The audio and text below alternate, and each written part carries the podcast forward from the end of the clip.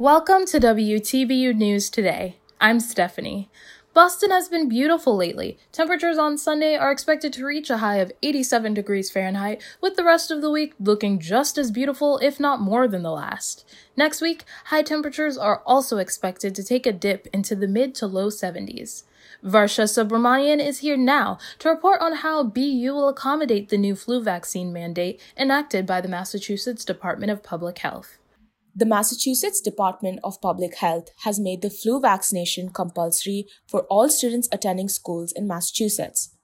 According to this mandate, students must take their flu vaccination before December 31st.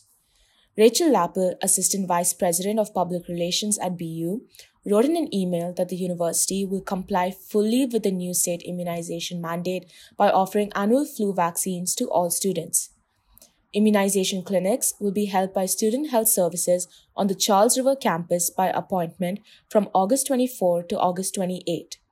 The clinic can be found on 25 Buick Street and will be open from 9 a.m. to 3 p.m. Appointments to get vaccinated can be made by logging into Patient Connect.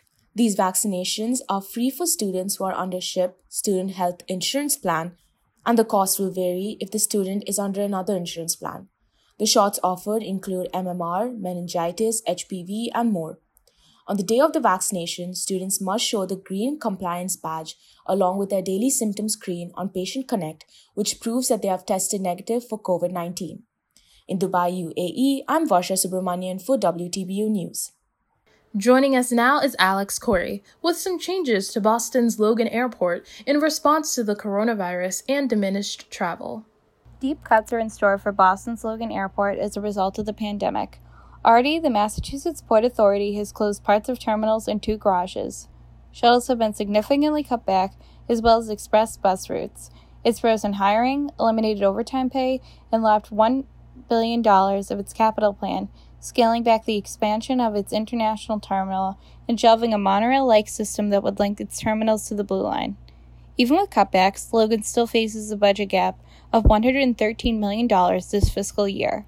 Logan has already received federal aid to mend some of the gap, but depending on the course of the pandemic going forward, it may need more to stay afloat. Industry analysts have voiced confidence that airports like Logan will pay their debts since much of the CARES Act money has supported obligations to bondholders and lenders. Logan is still in better shape compared to larger airports around the country that face a significantly harder challenge returning to large volumes of travelers that they had before the pandemic. In Falmouth, Massachusetts, I'm Alex Corey for WTBU News. And now we'll head over to Diane Huang Po for a story on the wildfires sweeping through California this weekend. Intense heat and lightning sparked wildfires continue to rage across California on Saturday, with two of the blazes becoming some of the largest in state history.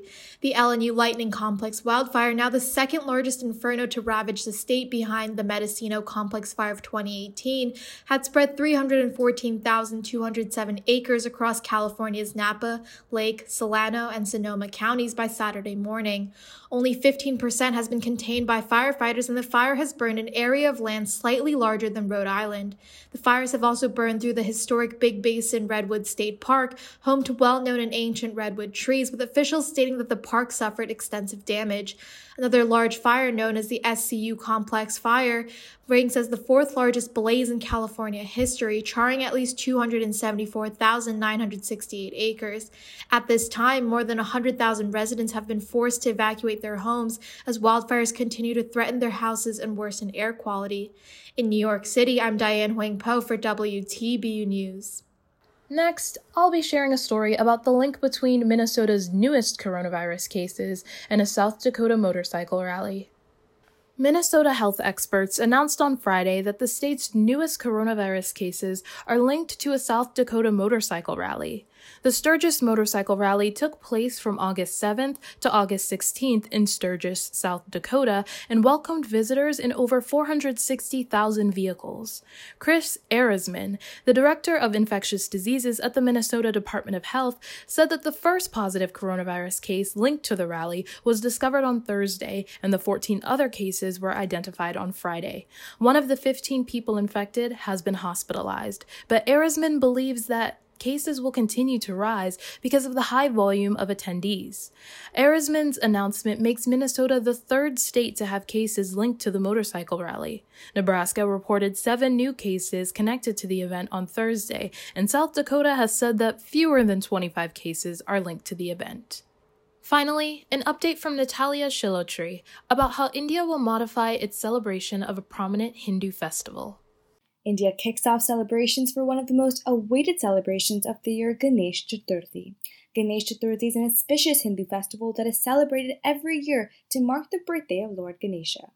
However, the 10 day festival will be celebrated in a more restricted manner due to COVID 19. As Mumbai's COVID count begins to rise once again, the city braces itself with more regulations to keep the public safe. Masses often carry idols of Lord Ganesha that are about 10 meters or 30 feet or even higher. However, this year authorities have stated that idols can't be longer than 1.1 meters to avoid crowds.